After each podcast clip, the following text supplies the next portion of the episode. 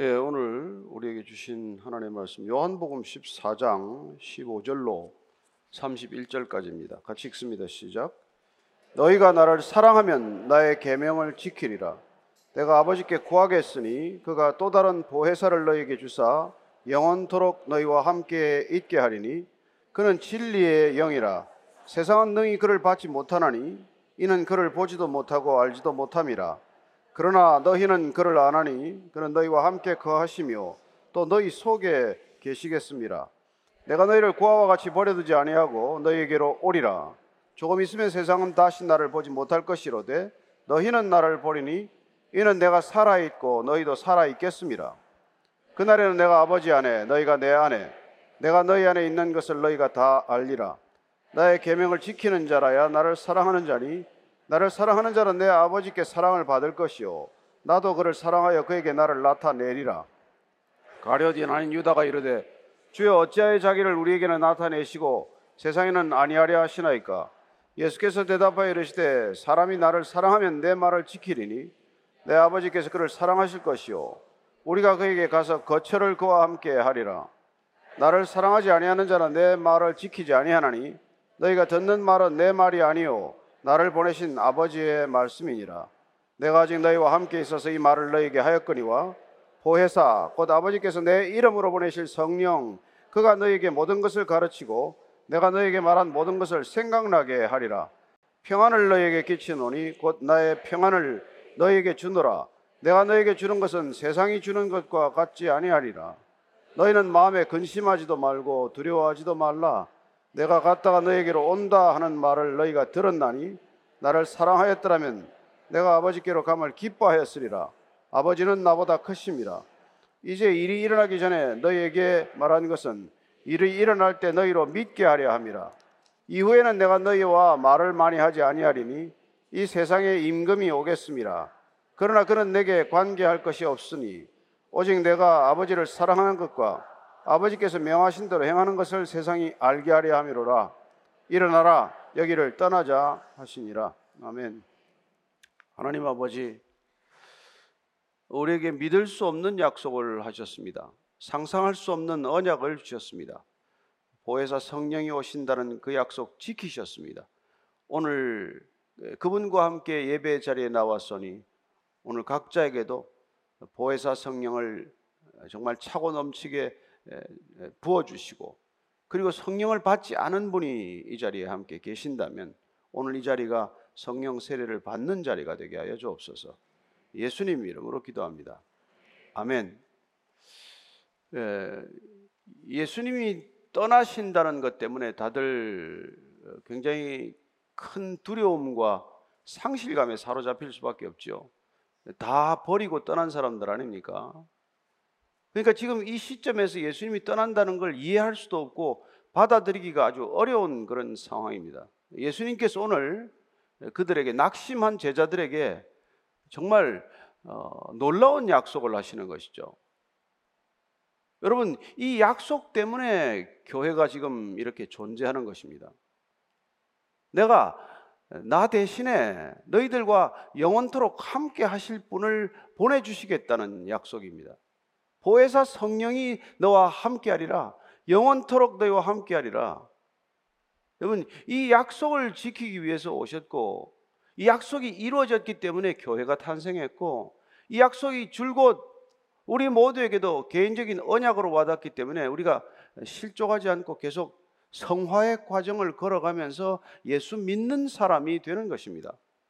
오늘 이 보혜사 성령이 어떤 분이신지 대체 그러면 그동안 지금까지 말씀하셨던 성령과는 또 어떻게 다른 것인지 한번 같이 살펴보도록 하겠습니다. 먼저 15절입니다. 시작. 너희가 나를 사랑하면 나의 계명을 지키리라. 이 약속을 지키기 위해서 주님께서는 우리에게 한 가지를 요구하시는 것은 계명을 지키라는 거예요. 말씀대로 살라는 것입니다. 예수 믿는 게 무엇입니까? 예수님 말씀에 순종하고 예수님 말씀대로 사는 것 아닙니까? 그 안에 거한다는 자들은 그가 행하시는 대로 자기도 행하는 사람을 말하는 것입니다. 그러니까 예수님 사랑하는 게 뭐예요? 나는 예수님 사랑합니다. 뭐 찬양도 많이 부르고 예수님 사랑한다고 고백도 하고 기도도 하지만 그게 뭐냐는 것이죠. 너희들이 사랑하면 나의 계명을 지키게 된다는 것입니다.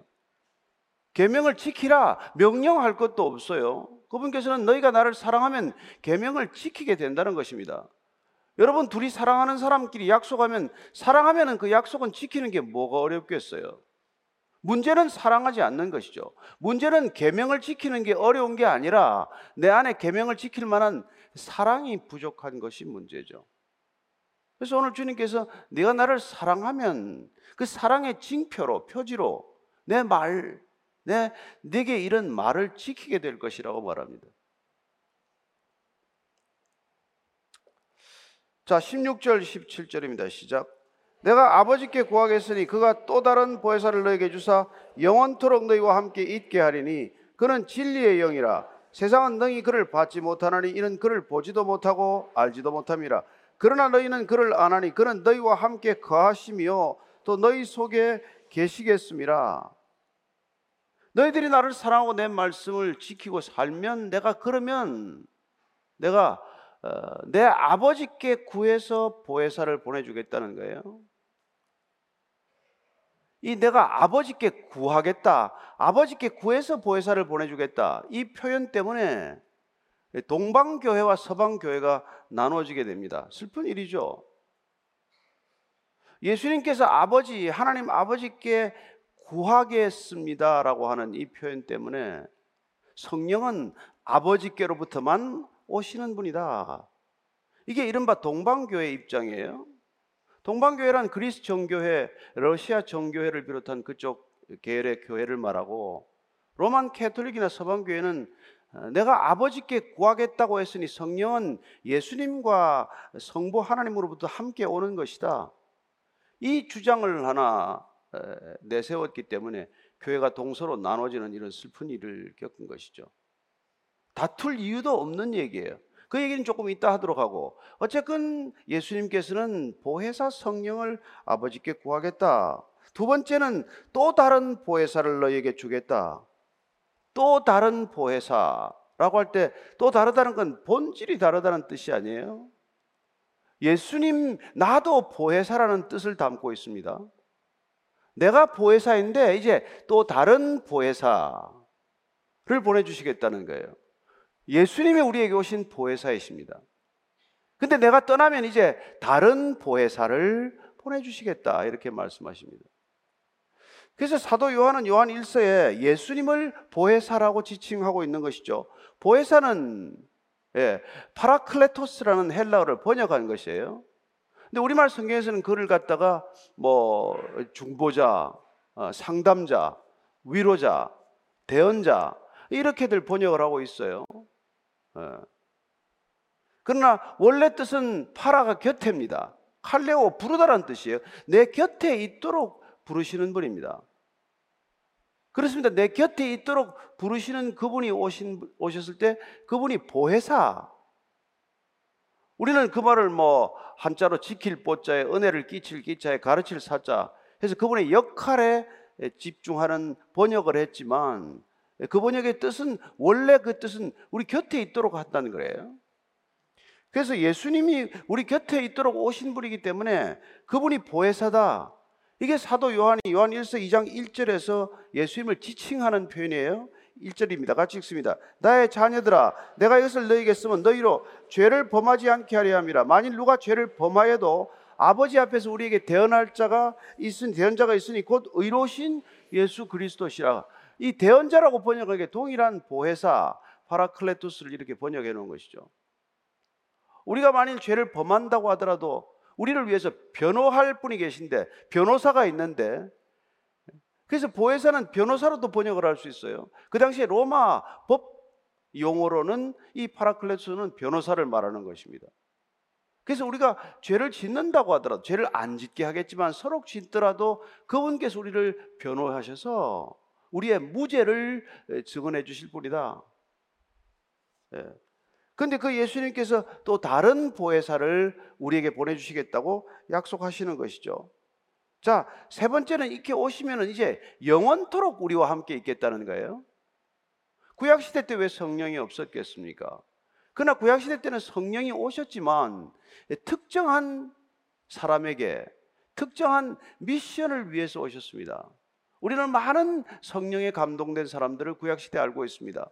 구약 전체를 읽어보면 성령에 감동된 사람, 성령의 능력을 받은 사람들의 얘기가 수없이 기록이 되어 있지만 그러나 그것은 한시적이었고 특정한 사람들에게 일부 주어졌지만 이제 예수님께서는 어, 누구나 내 말을 지키면 나를 사랑하고 내 계명을 지키면 보혜사를 보내줄 터인데 그러면 영원히 너희와 함께 있을 것이다. 이렇게 약속해 주시는 것입니다. 자, 또 하나는 뭐죠? 예. 자, 17절에 보면 그는 진리의 영이라고 말합니다. 진리의 영. 여러분, 진리이신 예수 그리스도십니다. 따라서 그분이 진리의 영이라고 말하는 이 다른 보혜사는 예수 그리스도께서 진리의 영을 보내주시겠다는 것은 진리이신 그분이 내 영을 보내준다는 뜻으로 해석해도 무리가 없지 않겠습니까? 나는 진리요, 길이요, 진리요, 생명이라고 하신 그분이 보내주시는 진리의 영은 그분의 영, 그래서 그리스도의 영이라고 해도 전혀 다른 표현이 아닌 것이죠. 보혜사 성령은 진리의 영이기 때문에 이 거짓된 세상에 오면은 우리가 거짓에 속지 않고 이 어둠의 세상에 오면은 우리가 어둠에 침몰하지 않고 빛이신 그분, 진리신 그분을 따라서 그분의 성품을 닮아가는 존재가 된다는 것입니다. 진리의 영이 우리 안에 올 때는 우리는 더 이상 거짓과 타협하지 않게 되고 거짓의 편에 서지 않게 되고 거짓을 흠모하지 않게 되고 우리는 늘 진리 안으로 걸어가는 존재가 되기 때문에 그분의 영이 오면 우리는 비로소 날마다 그분을 닮아가는 진리의 영이 오셔서 진리신 그분을 닮아가는 성화의 삶을 살게 된다는 것입니다. 따라서 우리가 변화하고자 하지 않더라도 나뭇가지에 붙어 있기만 하면 가지가 붙어 있기만 하면은 열매를 맺듯 그렇게 우리 안에 일어나는 변화를 말하는 것이죠. 그걸 위해서 그분께서는 포에사 성령을 보내주시겠다. 갈라디아서 5장 16절을 보면은 우리가 그런 표현을 알 수 있죠. 5장 16절입니다. 시작. 내가 이르노니 너희는 성령을 따라 행하라. 그리하면 육체의 욕심을 이루지 아니하리라. 바울은 지금 성령이라고 표현하고 있지만 보혜사 성령이 오시게 되면 우리는 더 이상 육체의 욕심을 이루려고 이렇게 하지 않는다는 거예요. 우리는 더 이상 육신의 정욕이나 안목의 적용이나 이 생의 자랑거리를 위해서 살아가는 존재가 아니라는 것입니다. 그건 다 세상에서부터 온 것이고 세상의 영을 따라온 것이지 아버지의 영, 그리스도의 영, 보혜사 성령을 따라온 것이 아니기 때문에 우리는 더 이상 그런 거에 관심을 별로 두지 않게 되고 그런 것들을 구하겠다고 목을 매지 않는다는 것입니다. 그의 일을 위해서 예수님께서는 보혜사를 보내주신다는 거예요. 그분은 우리가 무슨 불러다 쓰는 에너지도 아니고 그분은 비인격적인 파워도 아니고 그분은 온전한 인격이시고 예수님께서 말씀하시는 또 다른 인격체이시기 때문에 그분이 우리에게 오면은 예, 그분은 결코 우리에게 강제해서 들어오는 법도 없습니다. 그분은 문을 두드릴 거예요. 발로 차고 박차고 들어오는 법도 없습니다. 그분은 지극히 인격적이고 우리가 초대할 때까지 우리가 초청할 때까지 그분은 기다리시는 분이십니다. 따라서 저와 여러분들이 사모하고 그분을 초청하고 그분이 오시도록 정중히 우리가 문을 열어드리면 그분은 우리의 자발적인 초청에 의해서 오시는 분이라는 것이죠. 그러나 우리가 오실 만한 그릇이 되는 것, 우리가 그분을 사랑하고 그분의 계명을 지키고 그분이 가르쳐 주신 말씀대로 살아가는 우리의 조건이 전제 조건이 맞으면 그분은 오실 수 있지만 예, 성령이 거할 수 없는 곳이 되면 어떻게 오시겠어요? 그래서 진리의 영이기 때문에 세상은 그를 받지 못한다고 말합니다. 세상에는 이 영을 보지도 못하고 듣지도 못하고 알지도 못하고 예, 그런 존재에 대해서 절대 무관심한 것이죠. 따라서 그분들은 성령이 가지도 않겠지만 와도 거절하는 사람들이고 그들은 세상의 영을 더 원하는 사람들이어서 사실 눈에 보이는 것들이 전부의 것으로 알고 살아가게 하고 예, 세상에 있는 것들을 더 사랑하게 하고 눈에 보이지 않는 하나님보다도 눈에 보이는 걸 더 확실하게 여기고 살아가도록 그렇게 그들을 인도해 가는 것이죠. 그래서 길은 자연스럽게 나뉘어지는 것입니다. 자, 18절. 아, 그리고 참 여기 보면은 너희는 그를 아는데 그는 너희와 함께 거한다는 거예요. 그리고 또한 너희 속에 계시겠다고 말합니다. 파라클레토스라고 해서 우리 곁에 계신다고 했지만 그분 우리 곁에 계실 뿐만 아니라 우리의 속에도 계신다는 거예요. 이게 영적인 특성 아닙니까? 우리 위에도 계시고 우리 아래도 계시고 우리 곁에도 계시고 우리 안에도 계시고 내가 그분 안에 계시기도 하고 있기도 하고 이런 이런 놀라운 일이 일어난다는 것입니다. 이 영적 신비, 이 영적 비밀 우리가 점점 더 알게 되면은 그야말로 우리의 신앙은 또 다른 새로운 경험들을 하기 시작하는 것이죠. 18절부터 20절까지입니다. 시작. 내가 너희를 고아와 같이 버려두지 아니하고 너희에게로 오리라. 조금 있으면 세상은 다시 나를 보지 못할 것이로되 너희는 나를 보리니 이는 내가 살아 있고 너희도 살아 있겠습니다. 그 날에는 내가 아버지 안에 너희가 내 안에 내가 너희 안에 있는 것을 너희가 알리라. 지금 제자들은 뭐 계속해서 어, 예수님이 지금 떠나신다는 것 때문에 걱정이 많고 참 염려가 많고 마음이 전혀 편치 않고 이런 상태죠. 예수님께서 한 가지 더 분명한 말씀으로 위로해 주시는 것이죠. 내가 결코 너희를 고아처럼 버려두지 않겠다. 사실 예수님이 떠나면 고아와 같은 심정이에요. 여러분 이 제자들은 다 버리고 떠났습니다. 부모도 버리고 형제도 버리고 자기 직업도 버리고 예. 가진 것 모든 소유를 버리고 지금 주님 따라왔는데 주님 떠나시면은 나는 아무것도 없죠. 내게 이제 더 이상 아무것도 없는 거예요. 아무것도 아니죠. 예수님이 곁에 계셔서 뭐 줄도 세우고 뭐 번호표도 나눠주고 예? 예수님 곁에서 목에 좀 힘도 좀 주고 했는데 예수님 떠나면 이제 뭐 뭐가 있습니까? 아무것도 그야말로 아니죠. 그러니 그 불안감 때문에 가론 유다는 이미 예수님을 팔아버렸고 베드로는 또한 그런 위협이 닥쳐오면 예수님을 부인할 것이고 예. 그런 제자들에게 지금 예수님께서는 내가 떠나더라도 너희들이 고아처럼 버려지는 존재가 아니다. 예. 전적으로 무기력하고 전적으로 의지할 바 없는 그런 고아와는 다르다. 이 얘기를 해주는 것이죠. 세상은 조금 있으면 나를 이제 더 이상 보지 못하게 된다. 그렇지만은 너희는 나를 보게 될 것이다. 예. 그리고 내가 살아있고 너희도 살아있을 것이다. 예수님께서는 지금 십자가를 지고 이제 곧 죽으실 거예요.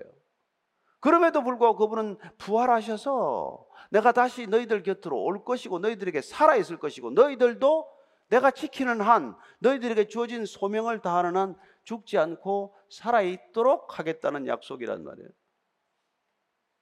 다 이 모든 것들이 지금 뭘 준비하고 있습니까? 십자가와 부활과 성령 강림 이 모든 것들이 지금 예수님의 말씀 속에서 다 준비되고 있다는 것을 알 수 있죠. 따라서 지금 그날에는 예, 이걸 무슨 뭐 최후의 마지막 심판날로도 표현하는 경우가 많지만 그러나 지금 그날에 예수님께서 다시 오시는 날 또한 예수님께서 보혜사를 보내주시는 날, 그날에는 내가 아버지 안에, 너희가 내 안에 있고, 내가 너희 안에 있는 것을 알게 된다. 보이지 않는 영이 오셨는데, 그 사건 하나로 인해서 우리는, 아, 예수님이 우리 안에 계신다는 것. 내가 예수님 안에 있다는 것. 이런 놀라운 화합과 일치, 연합과 일치, 그리고 서로 안에 거한다는 이런 신비한 상호 내주, 내가 그분 안에, 그분이 내 안에 있는 있을 수 없는 일이 일어나는 것. 이것이야말로 여러분 우리가 신앙하면서 가장 놀라운 기적 아닙니까? 우리가 사랑이 낳는 기적, 놀라운 사랑의 기적, 그건 하나가 되는 기적이에요. 여러분, 사랑만이 하나 되게 하는 것 아닙니까? 우리는 권력이 하나 되는 걸 익숙하게 봐오죠. 군대도 훈련시키고 폭력으로 조직을 다스리면 정말 일사불란하게 움직이는 것을 경험하지만 그러나 그것이 진정한 하나됨이고 진정한 연합이라고 말하지 않습니다. 우리는 서로 사랑할 때, 온전히 사랑할 때, 순전한 자발성으로 그분을 사랑할 때, 그때 우리는 하나가 되는 것을 경험하는 것이고, 그런 진정한 하나됨을 위해서 예수님께서는 지금 보혜사를 보내주실 텐데, 그분이 오시면은 예, 놀랍게도 내가 아버지 안에 있는 것처럼 너희도 내 안에 있게 될 것이고 내 안에 있게 되면 너희가 내 아버지 안에 있는 것과 마찬가지다. 그래야 성부, 성자, 성령 세 분 삼위일체가 한 하나님이듯이 우리도 또한 그분 안에서 하나가 됨으로써 예수 믿는 사람들도 놀라운 연합과 일치를 경험할 것이다. 그게 교회라는 것이죠. 교회는 그렇게 탄생한다는 것입니다. 그 교회를 위해서 예수님께서는 지금 이 모든 정지 작업을 하고 계신 것이죠. 여러분, 교회가 무슨 뭐, 예? 예. 무슨 유명한 사람이 있어야 교회 되는 거 아니지 않습니까? 예. 무슨 뭐 설교자가 유명하다고 교회 되는 것 아닙니다. 건물이 크다고 교회 되는 것 아닙니다. 정말 예수님 말씀대로 사는 사람들, 예수님을 사랑하기 때문에 그 말씀을 지키는 사람들, 그 사람들이 공동체를 이루는 것을 교회라고 말하는 것이죠. 그 사람들이 다 같은 성령을 받고 한 성령 안에 함께 있을 때 우리는 그걸 교회라고 하는 거예요. 유명인이 많고 유능한 사람이 많고 예. 뭐 그런다고 되는 게 아니란 말이에요. 우리는 그런 것들이 좋은 교회라고 착각할지 모르겠지만 주님이 보실 때는 어떤 교회보다도 내 말을 지키는 자들, 내 말대로 사는 자들, 그리고 내가 보낸 보혜사 성령 안에서 늘 하나가 되기를 힘쓰는 자들, 내가 너희를 사랑 같이 서로 사랑하는 자들, 그 사람들이 이루는 그런 아름다운 공동체를 교회라고 말씀하시는 것이죠. 그 교회를 위해서, 그 교회의 존재 양식을 위해서 이분은 이런 수고를 아끼지 않는 것이죠.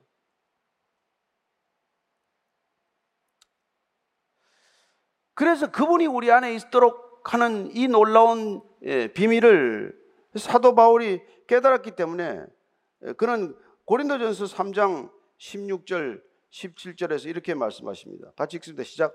너희는 너희가 하나님의 성전인 것과 하나님의 성령이 너희 안에 계시는 것을 알지 못하느냐? 누구든지 하나님의 성전을 더럽히면 하나님이 그 사람을 멸하시리라. 하나님의 성전은 거룩하니 너희도 그러하니라. 따라서 우리가 하나님을 위해서 무슨 일을 더 하겠어요?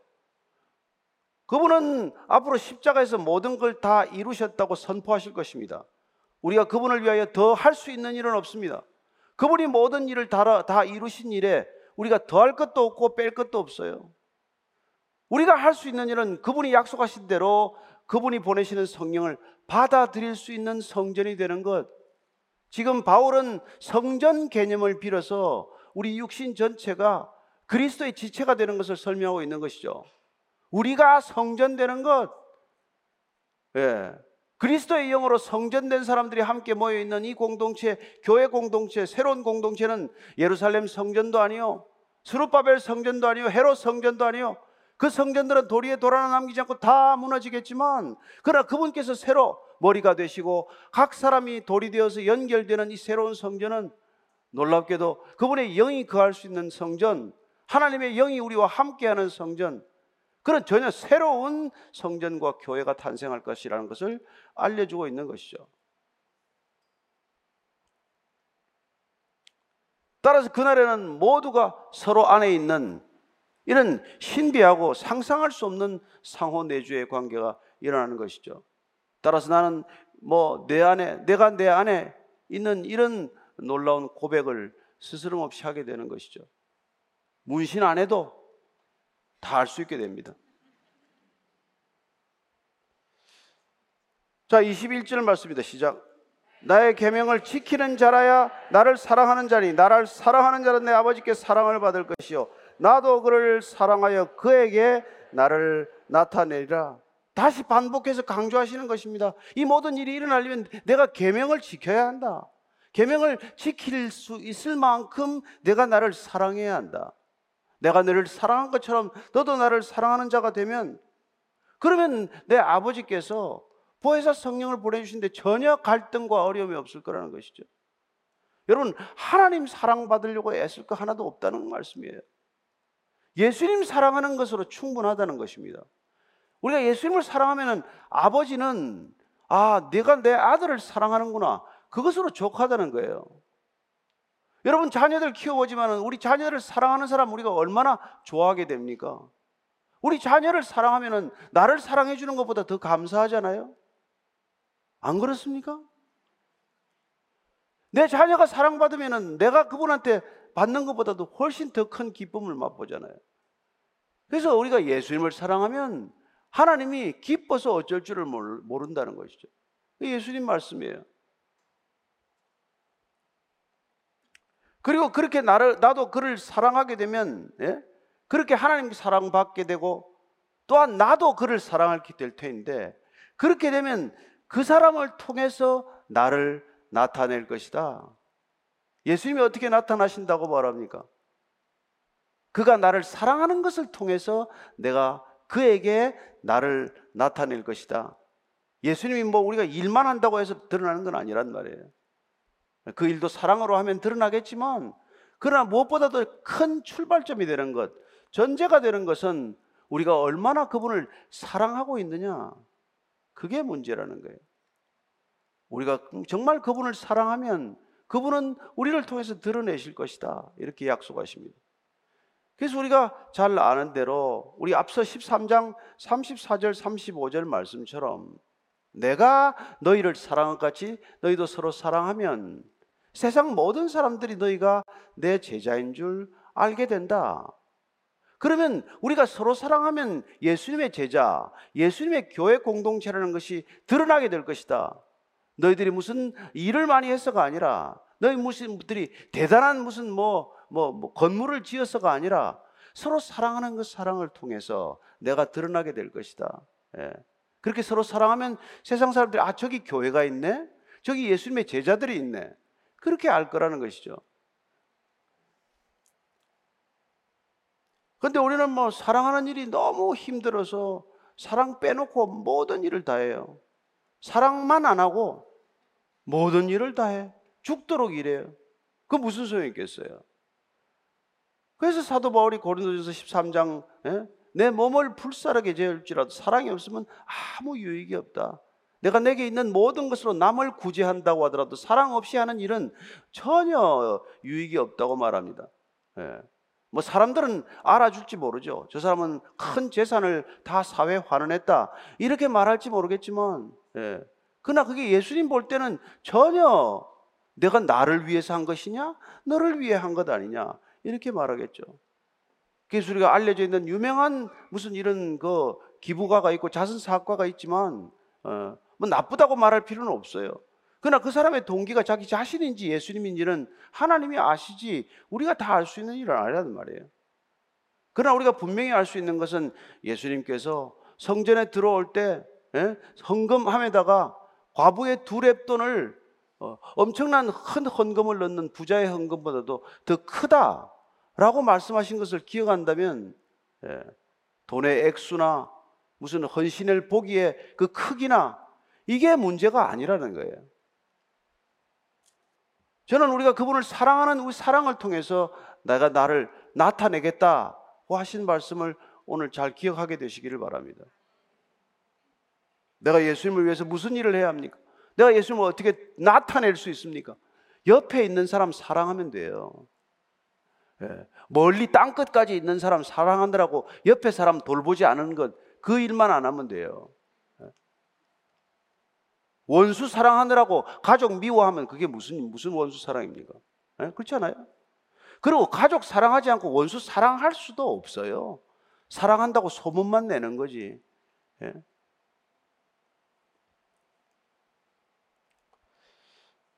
자, 또 다른 질문을 예수님이 받습니다. 22절에서 24절이에요. 시작. 가련인 아닌 유다가 이르되 주여 어찌하여 자기를 우리에게는 나타내시고 세상에는 아니하려 하시나이까? 예수께서 대답하여 이르시되 사람이 나를 사랑하면 내 말을 지키리니 내 아버지께서 그를 사랑하실 것이요. 우리가 그에게 가서 거처를 그와 함께 하리라. 나를 사랑하지 아니하는 자는 내 말을 지키지 아니하나니 너희가 듣는 말은 내 말이 아니요. 나를 보내신 아버지의 말씀이니라. 예. 가론 유다 말고 또 다른 유다 또 하나 있죠? 그 유다가 예수님께 또 질문합니다. 왜 예수님 이렇게 답답하게 우리에만 나타내십니까 좀 단번에 온 세상에 나타내시면 얼마나 일이 수월합니까? 무엇 때문에 이 극소수인 우리 몇 사람에게 이걸 나타내시고 대다수 사람들이 알게 하지 않습니까? 동생들, 예수님 동생들도 이런 얘기 하지 않았어요? 예수님 좀 이제는 형님, 좀 예루살렘에 올라가서 좀 사람들한테 좀 알리세요. 이 시골 바닥에서 이러지 말고. 그러나 그걸 불신이라고 말합니다. 예수님을 모르기 때문에 그런 것이죠. 예수님이 어떻게 일하시는지. 예수님이 이 땅 가운데 어떻게 구원의 역사를 이루어가는지, 어떻게 이 땅에 교회가 탄생하는지, 교회는 어떤 원리 위에서 작동하는 것인지 몰라서 하는 얘기죠. 그래서 예수님께서 다시 말씀해 주시는 것입니다. 사람이 나를 사랑하면 내 말을 지키리니 똑같은 말씀이에요. 내 아버지께서 그를 사랑하실 것이고 그러면 그 사람이 내 말을 지키고 나를 사랑하고 내 계명을 지키면 그러면 내가 우리 아버지와 함께 가서 거처를 그와 함께 할 것이다. 또 말씀하시죠. 우리가 그분 사랑하고 그분을 우리가 정말 나 자신보다 더 사랑하면 그러면 그분이 우리 안에 오셔서 우리를 거쳐 삼으신다고 말합니다. 보혜사 성령이 오셔서 우리를 거쳐 삼듯 그렇게 그분 삼위일체 하나님이 우리 안에 고스란히 들어오셔서 우리를 거쳐 삼으시고 우리 안에 함께 머무르시면서 그 사랑의 교제를 이어가겠다는 거예요. 따라서 그 말하는 그 모든 구원의 역사는 우리 안에서 일어나는 사랑의 역사라는 것을 알게 됩니다. 그리고 교회가 존재하는 방법은 오직 사랑으로 존재하게 될 것이다 말씀하고 있는 것이죠. 그리고 나를 사랑하지 않는 자는 내 말을 지키지 않을 것이다. 내 말을 지키지도 듣지도 않을 것이다. 그렇습니다. 여러분 뭐 성경 읽으면 읽힙니까? 예수님을 사랑해야 읽혀요. 읽고 나면 뭐 남는 게 있습니까? 예수님을 사랑해야 무슨 말이 내 안에 담겨요. 사랑이 없어 무슨 말을 읽었는지 책 듣고 나면 아무것도 생각 안 나죠. 여러분이 예수님을 사랑하고 이 예배 자리에 오면은 말씀이 들립니다. 그러나 오늘 주일을 때워야 될 텐데 어느 교회 가서 때울까? 무슨 말이 들리겠어요? 무슨 말이 남겠습니까? 무슨 말이 가슴에 담기겠어요? 네. 괜히 뭐 주일 성수 안 하면 어디 가서 교통사고 난다는 소리나 듣고 네. 뭐 11주 안 하면 한꺼번에 다 날린다는 소리더라. 뭐 그런 얘기나 들으니까 교회를 왔다 갔다 해봐야 여러분 100년을 다녀도 별일 안 일어납니다. 그리고 예수님께서는 그와는 아무 상관이 없는 분이라는 거예요. 그렇잖아요? 내를 사랑하지 않으면 그 말을 지키지도 않을 것이고 내 말을 지키지도 않는데 나는 그와 아무 상관이 없다 이렇게 말하는 것이죠.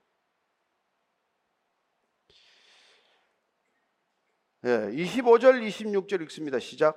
내가 아직 너희와 함께 있어서 이 말을 너희에게 하였거니와 보혜사 곧 아버지께서 내 이름으로 보내실 성령 그가 너희에게 모든 것을 가르치고 내가 너희에게 말한 모든 것을 생각나게 하리라. 자, 여러분 여기서 보시면은 내 아버지께서 내 이름으로 보내실 성령. 그래서 아까 동방교회와 서방교회가 싸웠다고 하는 이유가 하나도 없는 거란 말이에요. 예수님께서 아버지께 구하셨으나 아버지께서 보낼 때는 내 이름으로 보내신다고 합니다. 아버지께서 보내시지만 발신자 이름을 예수라고 쓰신다는 거예요. 그럼 누가 보내신 겁니까? 아버지와 아들이 한 뜻이 되어 보낸 것이죠. 아버지와 아들은 나눠질 수 없는 본질이 같은 분이죠. 아버지와 나는 하나이시죠. 내가 아버지 안에 아버지가 내 안에 계신다는 것을 굳게 믿는 그 말씀을 여러 번 하셨죠. 그런데 인간은 이걸 놓고 수천 년을 싸우다시피 그렇게 싸운단 말이에요. 결론이 나지 않는 싸움이에요. 누가 보냈냐? 우리는 아버지와 아들이 한 뜻이 되어서 보혜사 성령을 보내주셨다. 그 사실만 기억하는 것으로 충분하다고 믿습니다. 보혜사 성령을 우리에게 보내주시는데 그 두 분은 갈등이 없다. 예. 아버지가 보냈냐? 아들이 보냈냐? 예. 남편 월급이냐? 이게 내가 번 돈이냐? 뭐 이건 따지겠지만 예. 하나님 보내주실 거예요. 아버지께서는 내 아들의 이름으로 보내고 아들은 아버지께 내가 구해서 보낸다. 이런 예, 사랑이란 상호 내주하는 것이고 사랑이란 서로를 더 높이는 것이고 서로에게 전적인 권한과 책임을 위임하는 것이고 그래서 세상 끝날까지 내가 너희와 항상 함께 하겠다는 그 약속을 지키기 위해서 또한 보혜사를 보내주신 것이다. 이걸 알 수 있는 것이죠. 예. 그래서 우리가 앞에 고린도전서 2장 12절 말씀을 한번 더 보면 고린, 고린도전서 2장 12절 말씀 한번 더 읽겠습니다. 시작. 우리가 세상의 영을 받지 아니하고 오직 하나님으로부터 온 영을 받았으니 이는 우리로 하여금 하나님께서 우리에게 은혜로 주신 것들을 알게 하려 함이라. 우리가 이 성령이 보혜사 성령이 오시면 하나님께서 우리에게 은혜로 주신 것들을 알게 된다는 거예요. 왜 감사가 없습니까? 은혜로 주셨다는 걸 모르기 때문에 그렇죠. 여러분 하나도 우리로부터 비롯된 거 없지 않습니까? 쌀 한 톨이 우리로부터 비롯되었습니까? 물 한 모금이 우리로부터 비롯되었습니까? 이 생명이 나로부터 비롯되었습니까? 이 세상에 어떤 것이 나로부터 비롯된 게 어디 있어요? 그런데 왜 나 중심입니까? 나로부터 시작된 게 단 하나도 없는데 왜 인간은 나 중심으로 변하고 말았습니까? 그걸 지금 해결하기 위해서 예수님께서 보혜사 성령이 오면 나 중심의 생각을 갈아엎어서 하나님 중심의 생각으로 다시 바꿔놓기 위한 것이죠. 육체의 소욕을 더 이상 구하지 않고 성령의 소욕을 따라 아버지의 소욕을 따라서 구하는 존재가 되게 하는 것이죠. 그래서 우리는 비로소 은혜로 주신 것들을 알게 된다 이렇게 말합니다. 비로소 우리는 보이지 않는 것들의 가치를 알게 된다는 거예요. 그게 아니면 여러분들 눈에 보이는 것만 쫓아서 살게 될 것입니다. 저기 좋은 차가 지나가네. 저 차 어떻게 하면 바꿀 수 있을까? 저기 큰 집이 들어섰네. 무슨 뭐 펜트하우스가 무슨 100억이라네. 그런 거 보고 정신을 못 차리는데 그보다도 피할 수 없는 가치가 있다는 것, 그 모든 것들이 은혜로 주어졌다는 걸 알게 하는 것은 그분이 오셔야 가능한 일이다. 그걸 알게 하기 위해서 내가 성령을 보내주겠다. 그래서 우리가 구해야 할 것은 오직 성령 하나님, 그분을 구하라는 거예요. 이 세상에 어떤 걸 구하는 것보다도 너희들 아버지께서는 가장 좋은 것으로 주시지 않겠느냐? 성령을 구하라. 이게 우리가 누가복음에서 읽는 말씀 아닙니까? 그리 그거 한 번 구하면 끝날 일을 눈에 보이는 것들 평생 구하다가 시간 다 보내는 것이죠. 그렇지 않아요?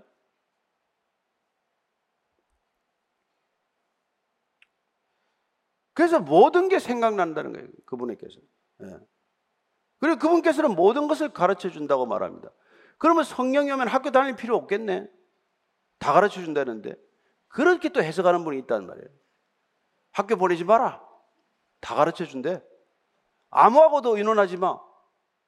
예, 그런 게 아니라 우리가 그렇게 해석하면 안 된다는 말이에요. 그분께서 오시는 것은 왜 그렇다고 사람들하고 의논도 하지 말고 공부도 하지 말고 뭐, 뭐, 뭐, 뭐, 뭐 아무것도 배우지 말고 오직 그분만 의지하면 되는 거네. 가 아니라 그분은 최상의 것을 우리에게 줄 수 있는 분이다. 최후의 결정권자는 그분이다. 그분이 모든 것을 결정하게 하라. 그분께 마지막 예, 우리가 추인을 받으라. 그런 말 아닙니까? 왜냐하면 마지막 가장 중요한 것은 우리가 많은 사람들에게 조언도 듣고 또 많은 세상의 학문으로부터도 지혜를 얻겠지만 그러나 궁극적인 지혜, 궁극적인 결정은 그분께서 하실 때 우리는 가장 좋은 것을 경험할 수 있는 사람이 되는 것이죠. 예. 그분이 오시면 또 우리에게 놀라운 선물을 또 약속하십니다. 그게 27절이에요. 시작. 평안을 너에게 끼치노니 곧 나의 평안을 너에게 주노라. 내가 너에게 주는 것은 세상이 주는 것과 같지 아니하니라. 너희는 마음에 근심하지도 말고 두려워하지도 말라. 평안을 주신다고 말씀하십니다. 약속하십니다. 여러분 평안 왜 신앙생활 하십니까? 신앙생활 하서 여러분들 뭐가 가장 달라지셨습니까? 아무것도 변한 게 없는데 걱정이 없어졌습니다. 아무것도 달라진 게 없는데 근심이 되지 않습니다. 이런 고백을 많이 듣지 않습니까? 저 사람 왜 되는 일도 없는데 얼굴이 저렇게 편해? 저 사람 왜 저렇게 아무것도 안 되는데 웃고 다녀? 여러분, 이런 일이 그냥 일어나지 않아요? 그게 세상이 주는 평안이 아니기 때문에 그렇다는 거예요. 세상의 평안은 편안의 다른 이름이에요. 좀 편해지면 평안하다고 착각하는 것입니다. 그러나 몸이 편하다고 마음이 평안합니까? 아니잖아요. 그러나 여러분들이 이 의자가 불편하지만 얼마나 평안하세요? 이 한국 교회 중에서 가장 불편한 의자, 가장 싸구려 의자에 앉아 있지만 마음은 천국 마음을 누리는 거 아닙니까? 예, 다 아멘 한 줄로 믿습니다. 예, 이게 이게 평안이란 말이에요. 평안은 외적인 조건에 휘둘리지 않는 것, 상황에 따라서 변치 않는 것, 불변의 안정감이란 말이에요. 그건 마치 어린아이가 아무것도 없지만 어머니 품에 안겨서 정말 젖을 먹고 있을 때 느끼는 그런 거란 말이에요. 천만인이 나를 둘러치려 하래도 나는 오히려 안온하다, 평안하다. 이런 샬롬이 저와 여러분에게 주어진 선물인 줄로 믿습니다.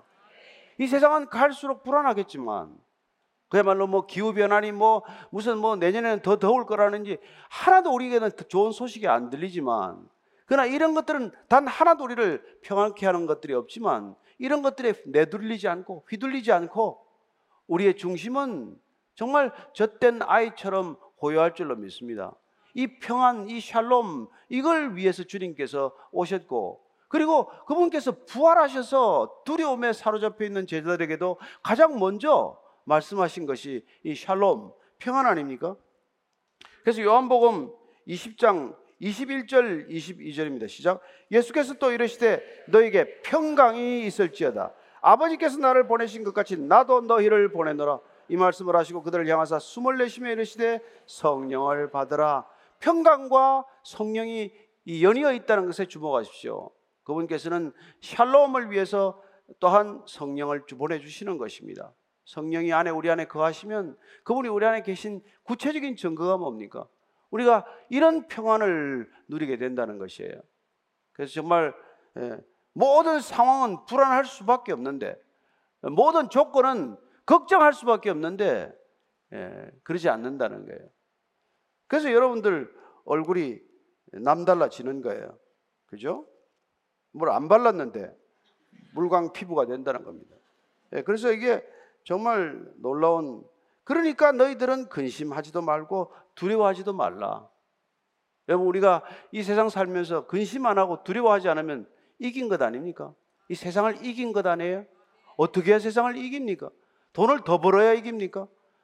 권력을 더 쥐어야 이기는 겁니까? 세상은 다 그 패러다임에 다 침몰되어 있는 것이죠.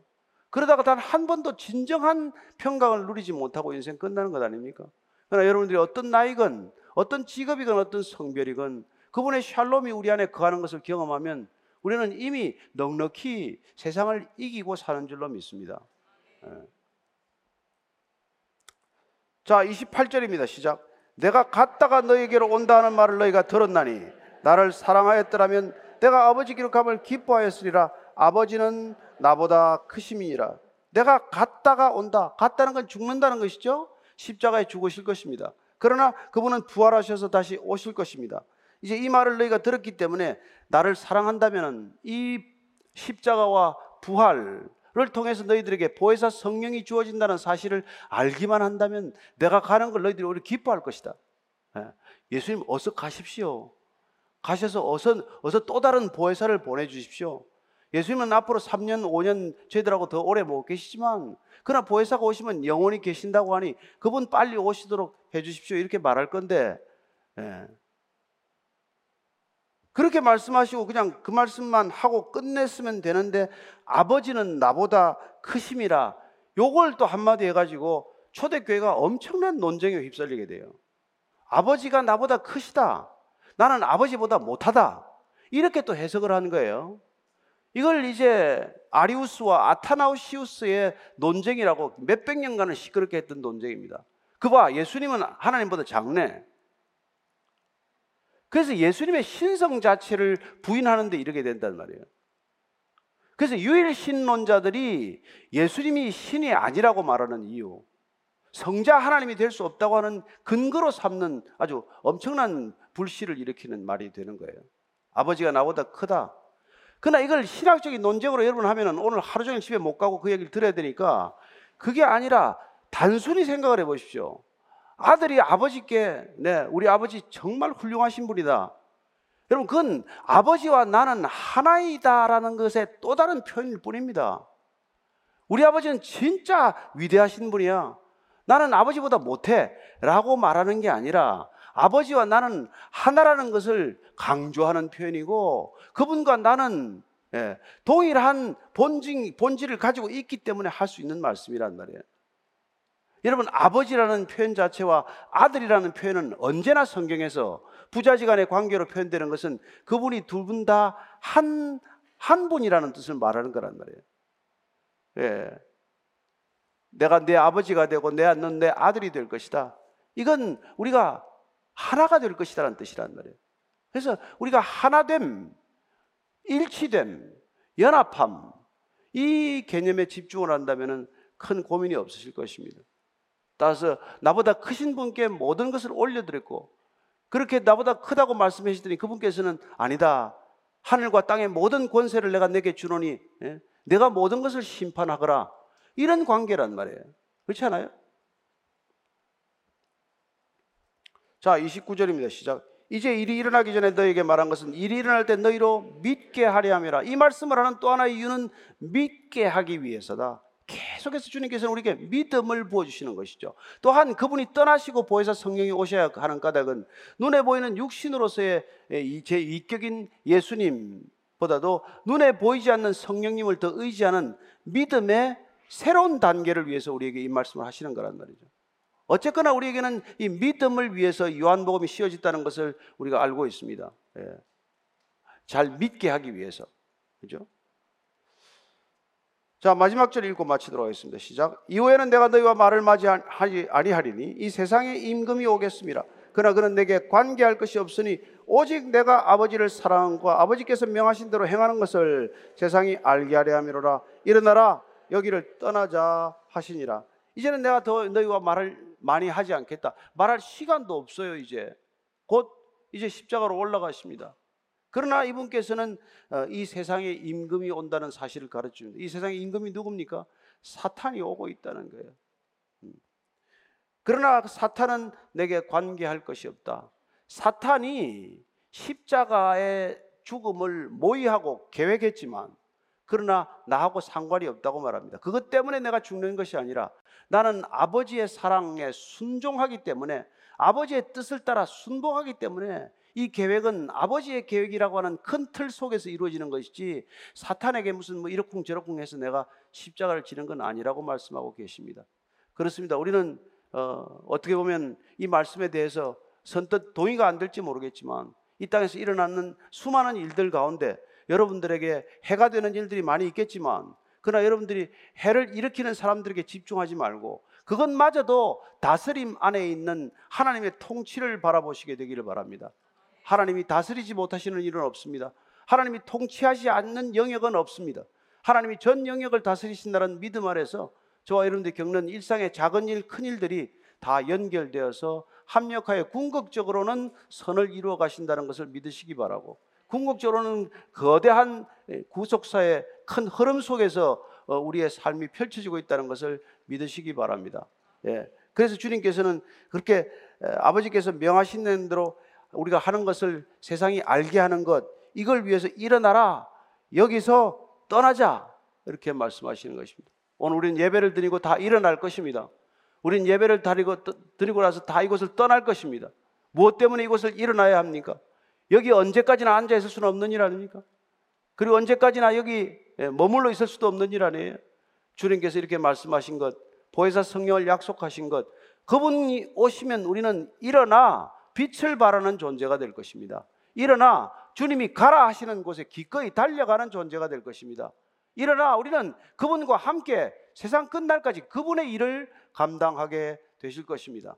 여러분 한 주간의 삶도 그분께서 일어나라고 할 때 순종하셔서 그분이 가자고 하는 어두운 곳, 그분이 가자고 하는 곳 내키지 않지만 그분과 함께이기 때문에 어느 곳이든지 그 어두운 곳에 가셔서 빛을 발하게 되시기를 바랍니다. 그 썩어가는 곳에서 소금으로 녹아지시기를 축원합니다. 한 주간 썩다가 녹다가 다시 만나게 되기를 축원합니다. 예, 같이 기도하겠습니다. 하나님 아버지, 주께서 우리를 이토록 놀라운 약속을 주셨습니다. 우리에게 이런 약속이 어떻게 가능합니까? 우리가 무엇이 간데 누구이 간데 우리에게 찾아오셔서 우리 안에 거하시기로 결정하셨습니까? 우리 안에 장막을 펴신다는 것이 도대체 무슨 사건입니까? 주님 우리 안에 오셔서 말씀이 육신이 되신 주님께서 우리 안에 다시 말씀의 장막을 펴시고 우리와 영원토록 동행하시면서 보혜사 성령께서 우리를 이후로 인도해가는 이끌어가는 놀라운 생애가 펼쳐질 줄로 믿습니다. 주님 이름 한번 불렀을 뿐인데 주님을 주님이라고 한번 고백했을 뿐인데 주님께서는 날마다 우리가 주님을 의지하여 살아가는 놀라운 믿음의 길, 성화의 길, 궁극적으로 영광스러운 길로 인도해 가실 줄로 믿습니다. 하나님, 저희 교회가 그렇게 일어나 빛을 발하게 하여 주옵소서. 성도 한 사람 한 사람이 어두운 곳에서 참된 빛을 발하는 진정한 그리스도인들로 살게 하여 주옵소서. 주님, 그런 교회가 되기를 원합니다. 예수님 이름으로 기도합니다. 아멘.